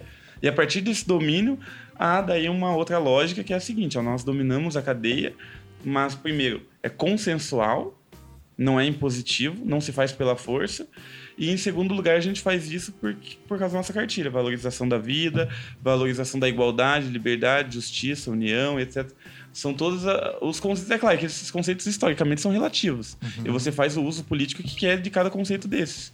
Mas tem um núcleo duro que você não consegue fugir. Por exemplo, se nós dois estamos numa, me- nu- numa mesma cela, eu acho que eu já dei esse exemplo em- nas minhas vindas anteriores aqui ao programa, mas se nós dois estamos na mesma cela e eu tô há seis meses preso, você tá há quatro meses preso, tem uma cama para ser ocupada, aquele que tem mais tempo de cadeia é que vai ocupar a cama, pelo princípio da igualdade. É o núcleo duro do conceito de igualdade que eu não consigo negociar, porque ele foi declarado, ele é expresso, a igualdade. Então, se acontecer isso, aquele que tem quatro meses, vai, alguém vai levantar um procedimento, vai falar com disciplina, porque o cara tá querendo ser bandidão, ele tá querendo se prevalecer simplesmente em relação ao outro pela força ou por qualquer outro fator. Agora, aqueles grupos que não têm a liberdade, como o Comando Vermelho, por exemplo, ah, o cara é o, o não sei quem da Hierarquicamente, ele é mangueira. É o então- blá blá blá do não sei qual morro. É claro É que ele que vai ocuparia. ocupar a, a cama. Você entende? A relação é Sim. muito diversa. Eu tava lendo também que o, o comando, o, o Comando Vermelho foi um grande exemplo para a formação do PCC. Até que o, o lema Paz, Justiça e Liberdade é do Comando Vermelho também, né? E, e- pelo menos formalmente, né? E aí isso, é, isso degringolou então nesse sentido? N- É, é difícil. é, a gente tem que tomar cuidado em falar que degringolou. São, não, é, não é bem isso. Na verdade, é que são orientações diversas e facções diversas. É, Se os filósofos não sabem definir o que é igualdade e liberdade, né? o crime, então. O- não, eu, eu não, não- não- é difícil dizer que o, o Comando Vermelho cria, te- busca criar uma desigualdade. Não, não, é, não é bem por aí. O, o Comando Vermelho, na verdade, ele é, é orientado para o morro, para aquelas pessoas do morro, para pessoas para preocupação daquelas pessoas do morro, né? E é orientado para ajudar lá e tal, tal. E isso faz com que a organização deles seja mais diversa, que a influência deles na prisão seja diversa, né? Que o foco, inclusive, da prisão para fora seja diversa, né? E, é, o, e que o PCC, portanto, quando o PCC fala de igualdade, ele, o foco central na, na prisão muda toda a dinâmica, inclusive para fora e assim por diante. Não, eu acho que é é, é, é, complicado é simplesmente dizer que o Comando Vermelho não preza por esses mesmos valores. Eu só acho que a, a, orientação desses valores passa por de onde eles vêm e como eles se organizam a partir do que, que eles estão. E isso não, não dá para negar que o Comando Vermelho, nos, nas periferias e bairros onde está, tem apoio da população onde está. Né? Ou seja, é, as UPPs chegaram em vários morros onde é, estão o Comando Vermelho e não conseguiu ficar voltou o Comando Vermelho. Por quê? Porque mesmo com, com é, todo o problema que o Comando Vermelho, que o crime traz para a população, o Comando Vermelho é da comunidade, veio da comunidade está na comunidade organizado. Então, a, a população é, tem uma relação embrionária com eles, na qual o Comando Vermelho faz parte da comunidade. Né? E nisso ele é igual aos membros da comunidade. Né? Ele não é. É só que, como o exemplo da prisão, a dinâmica é diversa porque tem um cara que é mais importante na comunidade. Esse cara gera melhor, cria relações melhores na comunidade. Então, na prisão é, é diversa a relação. Entendi. Eu estava lendo uma entrevista com uma socióloga, deixa eu até pegar o nome dela aqui, Camila Nunes Dias, que ela fala da, da participação, ela falou, acabou falando da participação do Estado nessas rebeliões que têm ocorrido.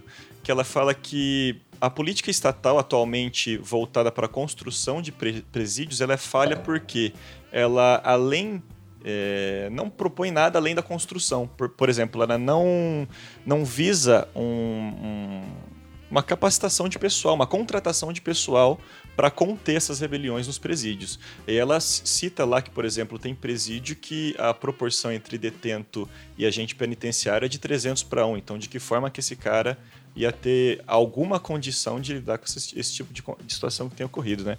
E ela fala também que a proibição do, da, da, das drogas é um, uma força motriz muito importante, porque acaba super povoando, o, é, os presídios e, e isso acaba concentrando ainda mais fortalecendo ainda mais essas facções. Qual que é a leitura que vocês fazem do papel do Estado nessa crise penitenciária? E se eu puder adicionar uma coisa, também o papel dessas parcerias público-privadas, por exemplo, da tal da Humanizare, é, que era quem geria, é, que geria aquele presídio em Manaus. É, é que daí privatização dos presídios e tal vai, vai criar uma nova camada de complexidade do problema. Vamos começar pelo, pelo início, né? Então, primeiro assim, a, o papel do, do Estado. É evidente que a, a política que mudou de polícia civil para polícia militar, antigamente, durante a ditadura militar, a polícia que predominava no país era a polícia civil. Na investigação, que predominava no controle, no encarceramento. E houve uma mudança durante os anos 90 porque se via a polícia civil como corrupta.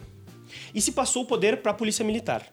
E a polícia militar começou a fazer o controle né, das periferias e das cidades. Controle aí é, militarizado não só implica a hierarquia, mas também que deixa de se fazer um processo de investigação, de inquérito policial para resolver um crime em específico.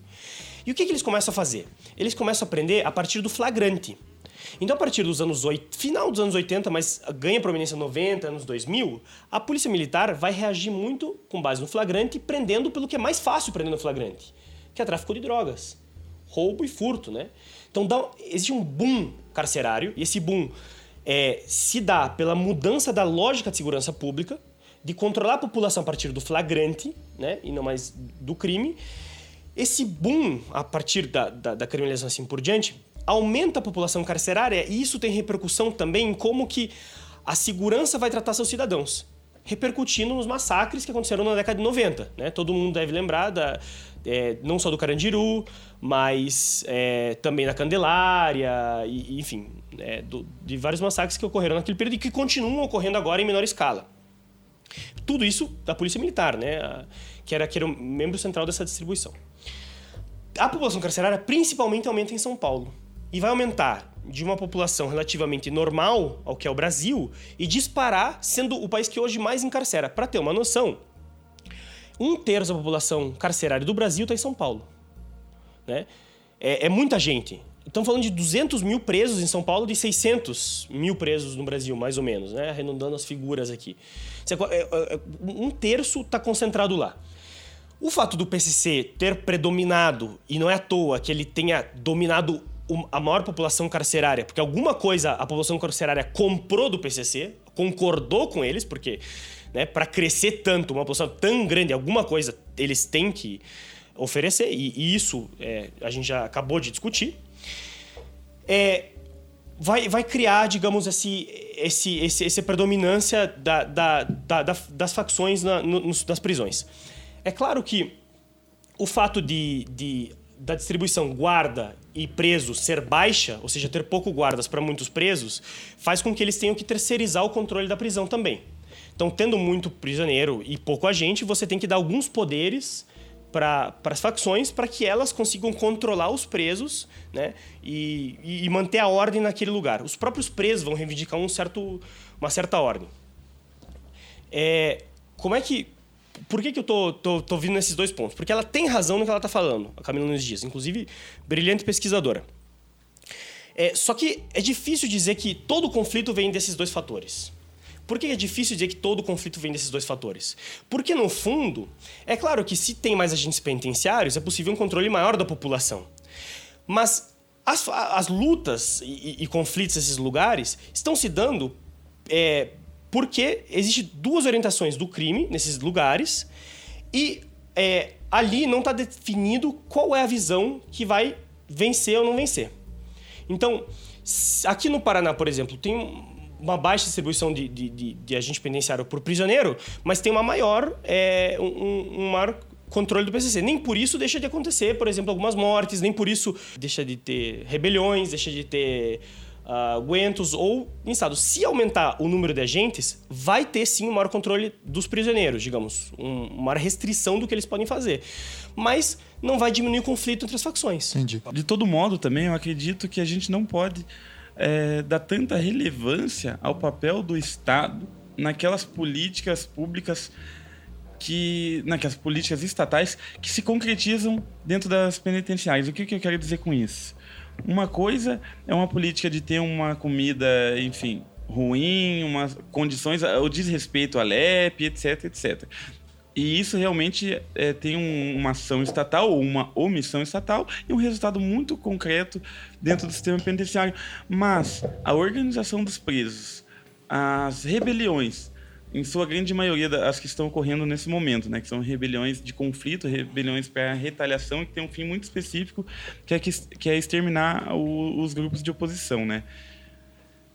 E essas rebeliões não são frutos da ausência de, de agentes penitenciários, embora a ausência de agentes penitenciários façam que elas sejam mais fáceis, ou seja, facilitem o trabalho dos presos. Mas isso é uma dimensão do problema seja um problema de estrutura, um problema de segurança, mas que não é um, um problema, uma política é, voluntária do Estado pensando é, em estabelecer conflitos entre presos ou mesmo facilitar os conflitos entre presos. É simplesmente uma questão de gerencialista que o nosso sistema penitenciário hoje, na perspectiva estatal, o Estado, da forma como o Estado enxerga ele, é gerencialista. É, é, são as políticas que dão certo as que importam. Não necessariamente aquelas que formulam ou que propõem alguma coisa. Já não se propõe mais nada no sistema penitenciário brasileiro faz muito tempo. Uhum. O que se tem é o gerencialismo. Se colocar uma cela ali vai dar certo, porque eles, é, é um espaço de 20, mas cabe os 50 e 50 não morre, então é isso que vai ser feito. Se montar um presídio aqui do lado é mais barato, menos custo, por isso vai ser feito. Independentemente de qualquer proposta ideológica de ressocialização ou mesmo de degradação dos presos. Então não, não se pensa muito nas condições no reflexo disso tudo. O que se pensa é em economia. E, e nessa perspectiva a gente não pode superdimensionar a atuação estatal. As organizações e mesmo esses conflitos, essas rebeliões não são produtos de uma política estatal. Nesse sentido, imediato. É claro que a política de encarceramento em massa necessariamente gera combustível, gera combustível e gera é, as facções. Isso é uma outra formulação do problema. Só que a política de encarceramento em massa, da forma como que o Estado leva, também não vê isso como produto é, necessário, como realidade inexorável. O Estado não vê isso. Porque o Estado é burro, o Estado é gerencialista e o gerencialismo não tem fim. Tem um único fim que é o econômico é o de economia, custo-benefício. Diminuir gasto. Então, se você fala isso para os principais especialistas estatais de segurança pública, ó, a, o encarceramento gera facções, porque gera necessariamente quase, ele não vai entender. Ele vai entender todo o contrário. Porque o nosso Estado ele é muito mais burro do que maldoso. Porque para ser maldoso, ele precisa ser propositivo, ele precisa refletir sobre as atuações e as possibilidades de concretude dessas ações. Né? Quais são os reflexos na, na realidade prisional. E o nosso Estado não pensa isso. Nosso Estado é mais burro do que maldoso. É, nisso tudo, lembra muito que quais foram as soluções dadas pelo. pelo atual presidente legítimo do país. é, o, o, Temer quis resolver a, a, a, crise carcerária, que eu não duvido teria sido a mesma resposta do PT. Com né? certeza. Foi colocando o exército para conter é, as, as, prisões, para ajudar no controle da segurança é, e aumentando o número de presídios. Então, ou seja, a resposta é: para aumentar o controle sobre as facções, vamos colocar mais repressão sobre eles e ter mais presídios para colocar mais pessoas presas e poder controlar mais essas pessoas. Qual que é o problema? Foi exatamente quando começou essa lógica que começou a desenvolver todo esse problema que a gente está hoje. Esse problema surge, mais uma vez, como eu falei, porque a nossa polícia é. E, e assim, isso não depende da vontade do agente policial, que pode ser muito bem intencionado e até dependendo do lugar, pode auxiliar muito a, a, a, comunidade, dependendo do lugar, mas a verdade é que a, a polícia militar está lá para reprimir a população. E reprimir a população, que é o que o exército está fazendo no cárcere, e a polícia militar também está uh, ah, para encarcerar. Então, a, a solução do problema mantém o problema no mesmo patamar. Eles não estão dando uma solução para esse problema, eles estão reproduzindo esse problema. Estão combatendo os efeitos, não as, as causas, né, eventualmente. É, e os efeitos com que causou aquilo. Então, uhum. de certa maneira, combater o efeito com aquilo que produziu aquilo vai, vai dar no mesmo. É, a gente está num jogo. É, tem tem uh, pesquisadores que, que, que, se destacam muito é, por, por pensar políticas públicas, e aí eu acho que tem uma pesquisadora, Jaqueline Senhoreto, que, que, que eu respeito bastante pela, pelo, pela visão e artigo ela tem, ela comenta que é preciso a gente repensar como é que a gente faz segurança pública no nosso país. A lógica do crime modificou as comunidades pobres. O crime é uma realidade nas comunidades pobres e ela modificou a dinâmica das comunidades pobres. Né? É... Só que a segurança pública, desde os anos 90, não mudou. Permanece na mesma lógica. Se profissionalizou, né? É, em alguns sentidos, uh, mais organizada, com mais recurso, mais armada, né? mais preparada para conflito, mas não conseguiu atender o que a população precisa. E, como um todo, né? Aí a gente tem que pensar a população, isso envolve também uma população carcerária, uma população de rua, que é atender digamos, a, uma, uma necessidade fundamental que é a necessidade da sua segurança. Segurança da sua vida, segurança seu patrimônio bem. E é, é, uma loucura, e não é à toa que o PCC tenha crescido tanto, né? é porque o PCC consegue garantir isso para as comunidades, e inclusive a comunidade carcerária. Enquanto que a, a, o agente penitenciário, o, a política estatal de encarceramento, a, a política de, de segurança pública na, nas comunidades carentes não fornece isso, a segurança das próprias pessoas. Um tribunal justo, um, um, juiz que, que seja próximo dos indivíduos, que consiga julgar, uma investigação que descubra quem foi que cometeu aquele ato e consiga punir a pessoa de forma justa, proporcional, né? E não só pegue os mesmos sempre, que não seja classista, desigual. Né? E, que, e que faça um debate próximo da população. Nossa justiça, nosso sistema estatal é tão distante da população que não permite resolver esse problema nunca. A gente dá a mesma resposta para permanecer sempre tudo igual. Muito bem. E a resposta gerencialista de parcerias público-privadas parece também não funcionou na prática, né? Da... Não só havia uma superlotação naquele presídio que era é, gerenciado por uma, pela iniciativa privada, o que em tese já geraria em si um desrespeito ao contrato né, administrativo, mas também não foi capaz de impedir a... as rebeliões, né? É, é complexo esse tema, porque ele em si mesmo envolve uma série de coisas. Não dá para falar isso sobre minha perspectiva de que uh, apenas uh, tornando público o sistema, ele melhore. Ou seja, tendo apenas agentes penitenciários e sendo um sistema estatal, digamos, plenamente, ou seja, não privado. É, não melhora porque foi o que a gente teve até agora, né, também. Exatamente. então, dizer que tem um sistema estatal melhor, até porque existe um grande problema. Houve uma gestão muito importante aqui no Paraná, que foi a gestão de direitos humanos é, da, da Maria Tereza Willy Gomes. Essa gestão marcou um período muito importante. É impressionante que não tenha sido estudado ainda a fundo. Porque foi uma gestão que tentou mudar é, e criar uma certa política de direitos humanos para a população carcerária, certo? Além de outras várias medidas. Entre elas também desencarcerar a população, né? E por isso criou a Defensoria Pública aqui no Paraná. E não conseguiu por quê? Porque foi emperrado pelos sindicatos agentes penitenciários. Público. E como eles têm uma estabilidade e, e, e eles não, não, enfim, eles não precisam submeter a, a, a, digamos, mudança de diretriz e tem uma série de problemas é, que envolve agentes, muitos agentes penitenciários, ele, a política de direitos humanos foi travada por interesses corporativistas. A mesma coisa aconteceu no Rio de Janeiro durante a gestão Brizola, que tentou modificar a política de direitos humanos na comunidade e foi emperrada pela, sindicato da polícia que não permitiu essa modificação, esse, esse progresso é, na, na, atuação. Então, de certa maneira, eu não estou querendo dizer que com isso o Estado é pior também. Eu estou dizendo que não é solução, claramente, é, dizer que só colocar o Estado vai ser bom. Porque uma política de direitos humanos para a população carcerária precisa enfrentar, é, inclusive, a estrutura como é atual da segurança pública na, na prisão. Mas, sobre as, as gestões privadas das prisões. Lá, extremamente problemático, porque o fundo central eles teriam um lucro daquela atividade e sem conseguir melhorar as condições, claramente eles terceirizaram aquilo sem controle, claramente terceirizaram aquilo para poder gastar menos, acabaram gastando tanto quanto, até mais. É, e, e, e, e, não evitaram nada, ou seja, a gestão privada não foi melhor do que a estatal, de maneira alguma, né?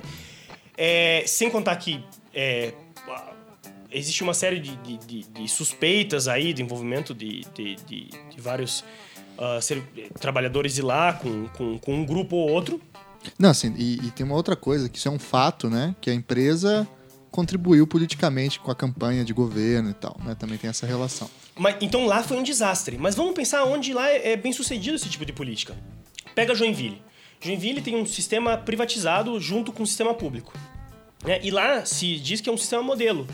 Porque quem está no sistema privado tem um monte de. de a, a, digamos, a LEP é cumprida, certo? A lei de execução penal é cumprida, com, com restrição ou não, mas é, é, é, digamos, uma, uma vitrine das, das empresas privadas. Por que, que ela funciona em Joinville?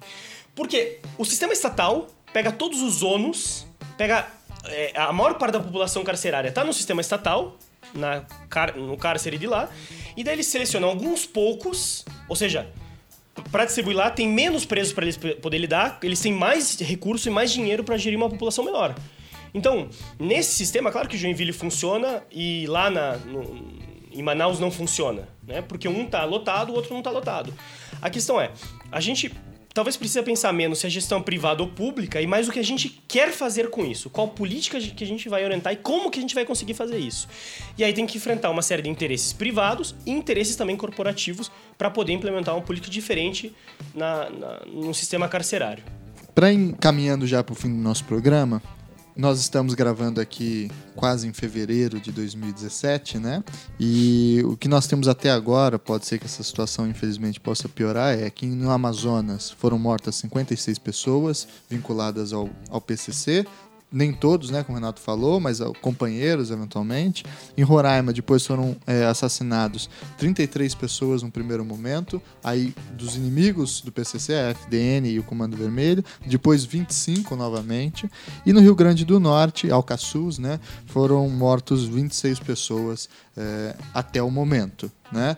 É, ou seja, a gente está passando por uma crise genocida, inclusive, dentro do sistema prisional brasileiro. E nós estamos vendo aí um pulular de novas siglas. Não é mais só PCC e Comando Vermelho, mas está pintando FDN, ADA, PGC, é, enfim, uma infinidade de novos elementos. Na perspectiva que vocês têm, tanto o Renato quanto o Vitor, vocês acham que aqui futurologia, tá? Quem sabe aí no fim do ano a gente volte a escutar esse programa e possa pensar o que a gente falou.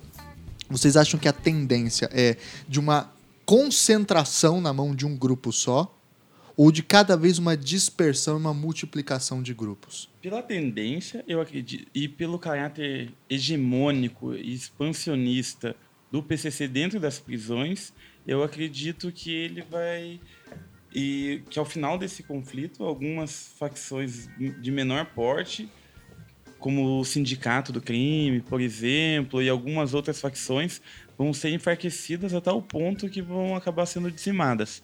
Acredito eu, se o PCC e o bloco que se alia a ele ganhar né, esse conflito, né? E se não for estabelecido um acordo, um acordo de paz aí de última hora. Mas é importante, só uma observação em relação aos 26 de Alcaçuz, é importante é, a gente saber que não foi divulgado número, o número de mortes lá dentro do presídio, que até agora o presídio não foi retomado. Então. É verdade. Então tem gente que está falando que já morreu uns 100, outros 120, outros 80, ou seja, o número é muito, provavelmente é muito maior que, que esses 26 que até agora foi o que o Estado liberou em relação às informações. É, esses são os números oficiais até é, o os momento. números oficiais. Mas como não foi nem retomado o presídio, como então... é que vai saber, é, né? A gente acredita que o número é muito maior do que o que foi revelado. Mas voltando, eu acho que o PCC vai conquistar a hegemonia, mas não vai acabar com outros grupos maiores, como o FDN, que é um grupo muito grande, como a Al-Qaeda na, na, na, Paraíba, que é um grupo grande, e outros grupos que estabelecem aliança com eles. Só no Rio Grande do Sul, do Sul deve ter umas 10 ou mais é, facções. Então, no Brasil inteiro deve ter umas 100 facções. A gente tem um mapeamento de um bom tanto delas, mas ainda não esgota o mapeamento da, das facções do, do, Brasil.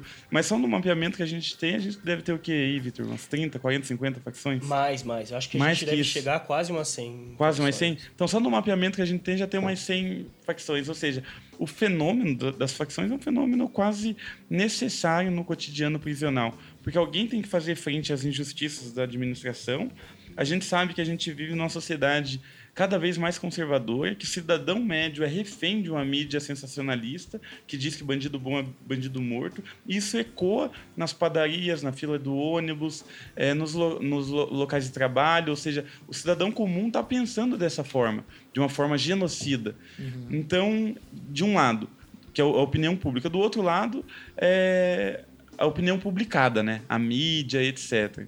E, por outro lado, para piorar, os poderes, né? os três. O judiciário, o mais injusto deles, na minha opinião, porque não é nem eleito e ainda consegue ser o mais insensível, e o executivo e o legislativo.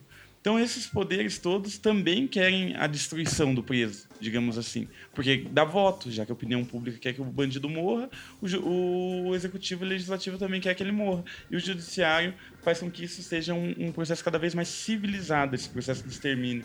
Uhum. Então, não há outra salvação senão a organização dos presos para fazer frente a isso, para sobrevivência. E não à toa, é, o elemento central na cartilha do PCC hoje é a ideia de valorização da vida, de conservação da vida e fazer com que a vida seja preservada e só em última instância alguém mate alguém. E quando há casos em que alguém mata alguém sem motivo algum, etc., como a gente já viu interceptações telefônicas que saem inclusive na mídia, se instaura um processo, um procedimento e sangue se paga com sangue, eles acabam é, punindo, eventualmente até a pena capital, dependendo do caso, é, a pessoa para que não haja, é, enfim, essa matança indiscriminada como era na década de 90 e como era nos presídios até mais ou menos 2005, onde a taxa de homicídios dentro dos presídios era muito grande. Eu arrisco a dizer que mesmo com essas rebeliões que estão tendo hoje em dia, o ano de 2017 não se compare a um ano mais violento da década de 90 nos presídios, por exemplo. É claro, e com exceção ainda do Carinho de Rio, desse ano do Carinho de Rio, porque os presídios eram muito violentos, eram terras de ninguém mesmo, em que qualquer conflito, por menor que fosse, por exemplo, de uma marmita, de uma blindada, né, como eles chamam, já se resolvia na faca e, acaba, e já ocasionava mortes. Então, por mais violenta que seja essa guerra, ainda assim, a, a perspectiva e o paradigma que a gente vive hoje é um momento de muito menos violência prisional do que era antes. Pra gente ter ideia da barbárie que era. Não para dizer que não tem violência agora, porque tem muita. E muita, a gente com tá vendo isso. vídeos e Pessoas tal. arrancando o coração. Literalmente, uma das outras. Arrancando a cabeça. Arrancando a cabeça. A cabeça era tradicional. Até então já se arrancava mesmo a cabeça em quase todas as rebeliões. Mas agora se arranca o coração. Porque a ideia é demonstrar que se tem disposição e apetite. Que são categorias que nasceram no rap também. disposição, apetite, no sentido de querer fazer algo, é, enfim, quero cometer crimes, quero fazer isso, mas não, não, necessariamente só de, uh, o apetite da conta do recado. Você tem que ter também disposição para fazer isso. Ou seja, você tem que ter coragem, etc. Uma série de outras características que conformam o conceito né, de disposição. Então, eles têm o apetite e a disposição. E mesmo assim, ainda não formam uma década, um ano é, tão violento quanto era antigamente, quando a cadeia não tiveram regras e regras que foram impostas por eles mesmos e que agora está havendo essa barbárie porque eles mesmos, é, enfim, deram um momento de suspensão para essas regras, já que se vive num paradigma de conflito. Muito bem. Do, da, da, da, assim, de todo o conflito que está acontecendo, o que vai acontecer no futuro, é, a gente está em fevereiro, como você comentou, e é, é claro que está colocando isso também porque provavelmente daqui a duas, três semanas a gente vai ter uma outra rebelião em algum lugar, um conflito. É a guerra no, do Comando Vermelho do PCC está reconfigurando a distribuição do, do controle e domínio... A geopolítica dos presídios. Da né? geopolítica do presídio por todo o Brasil. Então esse conflito vai continuar e vai continuar em outros lugares. É, vai continuar no Ceará, vai continuar é, em, em, em Rondônia, em Roraima, vai continuar... É, na Paraíba, vai continuar em um monte de lugares esse conflito. Vai chegar nas ruas? Já está nas ruas. Esse conflito está acontecendo nas ruas. Lá, vamos colocar o, o, exemplo mais patente é lá em Manaus. Como o PCC não tem condição de, de, de, de dar o, o, truco de não, né? eles trucaram e dá o seis, né? Em, em, Manaus, eles não só tomam outras prisões. Nas ruas, eles vão lá atrás dos inimigos e, e, e vão matando nas ruas.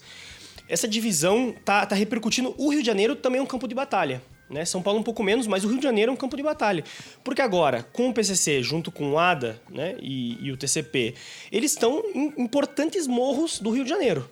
Né? E inimigo ali perto e provavelmente várias pessoas que vão começar a entrar em, em prisões de comum. Então esse conflito está acontecendo na rua do Rio de Janeiro, está acontecendo em Manaus e vai continuar acontecendo nas ruas por tudo. Em Santa Catarina, é, é, em, em todos os lugares onde existem várias facções. Se a gente tem que pensar o que fazer a partir desse momento e não é uma resposta simples, porque o problema chegou longe e é muito complexo, com certeza não é continuar apostando na segurança pública que a gente tem hoje. Se a gente tem que pensar em resolver o problema das facções, no sentido de que atender a necessidade da população carcerária para ela ser incluída democraticamente na nossa sociedade agora, a gente precisa, em primeiro lugar, começar a ouvir a população carcerária e começar a respeitar é, digamos, a, a comunidade, respeitar a população carcerária e saber que essas pessoas têm pensamento, têm voz e a gente tem que começar a ouvir o que elas têm a dizer para tentar incluir essas pessoas. Desde a nossa democratização em 1980, a gente não, apesar da LEP, apesar de muitas coisas, a nossa democracia nunca foi expandida completamente para esses campos. Eu acho que esse é o nosso maior desafio agora, né? E é uma coisa que está em disputa. Tudo tende a, a nos levar à repetição do mesmo. Se os governos uh, petistas. E se o, o governo atual é, e o governo do FHC todos apostaram na mesma resposta, né, que é encarceramento e força para as forças da, da repressão, é, esse momento é um momento de refletir. Talvez essa política não está dando certo, só está criando mais conflito, está criando gente que está perdendo o coração, né? Tá, tá, tá criando gente com, com a cabeça degolada e, e mães sem filhos é, e, e, famílias, famílias estruturadas por causa de conflitos internos na prisão. Está na hora da gente pensar como é que a gente vai incluir essa população na nossa sociedade. Né? Incluir ela a partir de uma política é, de, de trabalho, uma política de valorização do, do ser humano, né? de valorização da, da, da, população como um todo. Eu acho que esse é o impasse, e é um impasse muito difícil, porque culturalmente o Brasil é, é um, um, país bastante conservador, tende a, a, a, a barrar qualquer possibilidade de democratização, né? Então é um, é um desafio que está em disputa, mas eu acho que. E há um complexificador aí, que é o que o Renato estava conversando com a gente, né? Que é o fato de dessa assunção do papel do criminoso também, né? Isso se transformar em uma identidade, né? Então, em certa medida, não se abre mão também né, desse, desse papel. Isso acaba gerando esse estado de incapacidade de diálogo, né? Sim, claro, mas também a pergunta é por que, que essa assunção acontece? É, vamos voltar à, à ideia de, do, do que essa assunção tem uma, um vínculo direto com com o rap nacional. O rap nacional, no Brasil, surge diretamente vinculado ao fato de que as populações marginalizadas ficaram ao relento, ficaram sozinhas. E ela teve que pensar em si mesma.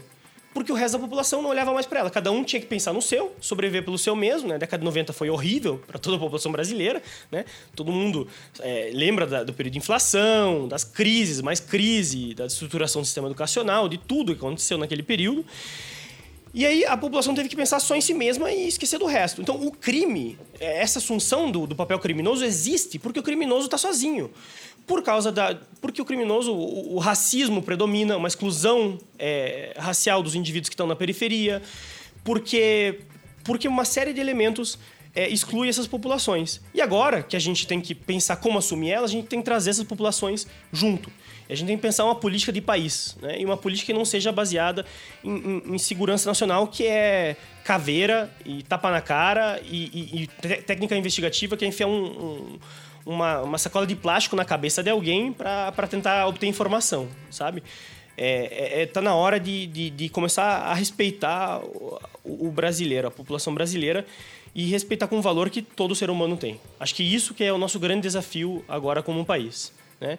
E é um desafio de, de dimensões grandes e difícil de, de, de ser alcançado. A gente tem que pensar uma segurança pública que seja uma segurança pública, é, uma segurança dos direitos humanos e não uma segurança da contenção e exclusão daquelas populações é, perigosas. E aí, o próprio rótulo de criminoso, a ideia do cara que está fora e que não pode ser incluído, né, começa a ser. Começa a mudar. Desconstituído. Muito bem. Então, queria agradecer imensamente meu amigo Renato, meu amigo Vitor e o Gustavo por esse papo bastante produtivo aí que a gente pôde ter sobre essas questões. E vamos partir então aí para nossas dicas, sugestões culturais, enfim, não sei o que que vocês podem indicar para os nossos ouvintes para que queiram se aprofundar nesse tema ou para conhecer um pouco melhor o que está acontecendo. E você, Gustavo, o que, que você tem de indicação aí para o nosso ouvinte? Olha, eu vou indicar essa entrevista com a Camila, que está no site da BBC, o link está aí no post. E uma outra indicação fora do programa, assisti nesse domingo um documentário muito foda, chama é, The Mask You Live In, que é um documentário que fala sobre como o conceito de masculinidade ela pode ser opressiva também para o homem. E fala também das, eh, da intersecção que a masculi esse conceito de masculinidade tem com várias formas de discriminação, com a misoginia, com a homofobia. Super interessante, bem emocionante. Chorei umas duas vezes vendo o documentário. tem no Netflix, fica aí a recomendação para vocês. Tá certo. O que você manda aí, Vitor? É, não tem como deixar de indicar o livro da Karina Biondi. Um Ah, livro muito, muito Cara, a bom. gente já indicou acho que umas três vezes esse livro aqui. Inclusive, acabou de ser traduzido em inglês. Ah, é? Eu vou pedir pra ela mandar um pouquinho dos direitos autorais pra nós aqui. Esse jabá de graça aí que deve estar esgotando essas edições. É, É, o, o- o livro dela é bem bom, mas é, tá- a, a tese dela também é muito boa, né? O livro foi baseado na dissertação dela e a, a tese que ela fez. Ahn, além disso, vários autores. É, a, eu acho que a Camila nos Dias é uma importante referência que não tem como ser, ser ignorada. É um- uma importante referência. O livro dela é, é bastante reconstitutivo historicamente ah, da- dos primeiros passos e como se constituiu o PCC no, no estado de São Paulo e, e, e a sua força. É, e acho que é, aí por aí vão as principais referências. Vamos ver o que, que mais dá, dá para lembrar. Não sei o que o Renato tem O para que, que você indicar. manda aí, Renato? Eu não vou lembrar agora o título dos livros exatamente, mas tem aquele do Adalton Marx, né? Ah, o crime proceder. Crime Proceder, algo do gênero, mas é só dar uma gulgada lá que já vai encontrar. O do Feltran também, que é sobre fronteiras de tensão. E, e, na verdade eu aconselharia quem quiser realmente estudar esse tema que estude, pelo menos o PCC, que estude o terreno que se que fértil que tornou possível a existência do PCC, sobretudo na periferia da cidade de São Paulo. As expressões culturais periféricas, os códigos de ética, o influxo cultural, essa troca cultural entre prisão e comunidade, que você vai encontrar as mesmas categorias centrais para compreensão do PCC, você vai encontrar as mesmas categorias para compreensão da periferia. E daí você consegue perceber que a periferia tem uma determinação sobre o PCC e não o inverso. Não é o PCC que domina a periferia, é a periferia que domina e ocupa o PCC. Olha só. É, bem. Essa, posso dar uma referência em inglês muito boa também? Claro. Tem, tem um pesquisador de Cambridge, ah, formado no MIT, que a gente gosta bastante, que é o Dennis Graham Willis. Eu, eu sempre confundo a ordem do nome dele, mas o, o livro é muito, muito bom, se chama The Killing Consensus. É, esse livro foi uma pesquisa é, de campo em São Paulo sobre os homicídios em São Paulo. Ele acompanhou a Polícia Civil, é, a investigação da Polícia Civil sobre os homicídios, e ele traz conclusões super interessantes sobre a dinâmica dos homicídios em São Paulo, principalmente a atuação do PCC. Olha só. Né? Então, esse autor. É aquele autor que deu um tempo atrás saiu a notícia de que o PCC seria responsável pela diminuição dos homicídios em São Paulo, que deu um, que é uma, algo que a gente já falava lá no primeiro programa e depois surgiu na mídia um tempo depois. Não, não. É, ele, ele é um dos. Um dos. Mas ele não foi o, o primeiro a falar disso, na verdade, essa, essa descoberta começa pelos pesquisadores de São Paulo mesmo. São os pesquisadores de São Paulo que vão deparar com isso e vão descobrir que é, a taxa estava caindo. E, a- e aí, principalmente, quem está fazendo é, observação de campo na periferia e começa a ver, por exemplo, como o tráfico de drogas. Tinha um traficante de drogas que não era do PCC e um que era do PCC. E o conflito entre eles jamais era decidido pela vida ou morte. Ou seja, é, se buscava uma série de artifícios para poder negociar. E às vezes o PCC estava perdendo, perdeu o território, e eles eram ridicularizados pelos outros traficantes, que eram menores, eram, eram é, pessoas da vila lá, né? Eram ridicularizados e tal, tal, tal. Mas nunca se, se da, da prisão se tomou a decisão de pegar em arma e matar o outro, etc. Aí começa essa série de discussões, ao ponto que agora já está virando um, um consenso na- nas escolas de, de São Paulo e, portanto, se difundindo pelo Brasil. A ideia de que a taxa de homicídios caiu drasticamente em São Paulo. A gente está falando de quase de, de, de 40, né? Para 9, 8 agora está caindo, né? De 40 para 9 por causa do PCC. E aí tem várias pesquisas também, enfim, que dá para deixar as indicações depois. Mas esse autor é muito importante porque ele mostra a dinâmica a partir do, do Estado e ele, ele aprofunda e vai em detalhe nessas discussões. Sem contar que o livro é excepcionalmente bom, infelizmente, ainda em inglês. Mas você vai traduzir, né, Vitor? é isso aí, então. Queria agradecer novamente imensamente o Vitor e o Renato pela presença aqui nos estúdios SMJ, esse estúdio profissional. Também queria agradecer o Gustavo e você, Tiago. Sempre uma honra voltar aqui de novo. Muito obrigado pelo convite. Não sei se digno de mérito e sempre muito bom conversar é, com, com o Renato. Né? De longa data a gente está apresentando e falando em alguns lugares aí e, sempre é muito bom a gente conversar junto. Eu acho que o Renato sempre tem uma, uma ótima contribuição para trazer. Né? Então, obrigado pela presença de vocês, convite de vocês e, e falar do lado Eu do que Renato. agradeço. Eu também agradeço, Gustavo. Agradeço novamente o convite do Thiago. Já estou ficando sócio aqui do, do, Já. do Salve Melhor Juízo. Quando a gente começar a ganhar dinheiro com isso, a gente repassa uma partinha. Opa, opa, vou estar esperando. Quero minha cota em livro. E então, agradecer muito a oportunidade realmente de poder falar aqui novamente, mostrar um pouco das da pesquisa aí que eu e o Vitor eh, estamos desenvolvendo. Logo, logo vai sair um artigo nosso aí conjunto. Ah, vocês mandem gente pra vai gente que a gente divulga aí. Aí as diretrizes aí, alguns pontos, talvez para compreensão do problema que passe, eh, que de alguma forma esteja mais próximo da realidade prisional do que das políticas prisionais. A gente vai estudar menos o sistema penitenciário de uma perspectiva formal, como é feito no Brasil hoje em dia, e mais a realidade cotidiana dos presos e a fundamentação que eles dão aos atos deles mesmos e, é claro, a compreensão que a gente faz disso na interpretação. E queria agradecer o Vitor novamente, que é meu parceirão de estudo. A gente troca muitas ideias todos os dias sobre o fenômeno prisional. Estamos aprendendo muito um com o outro. E vamos que vamos, é tudo nosso. Que não for, a gente corre atrás aí. E o jeito é pegar tudo e dividir aos poucos, em partes iguais para que ninguém tenha nada. Porque os que não tem nada sempre estão jogando o jogo do tudo ou nada, né? Estão dando a win. E quem dá o win é sempre perigoso. É isso aí. então, muito obrigado. Vamos dar um tchau pro nosso ouvinte no 3, então. Um, dois, três e. Tchau, tchau, tchau. tchau valeu. Tchau, valeu, galera.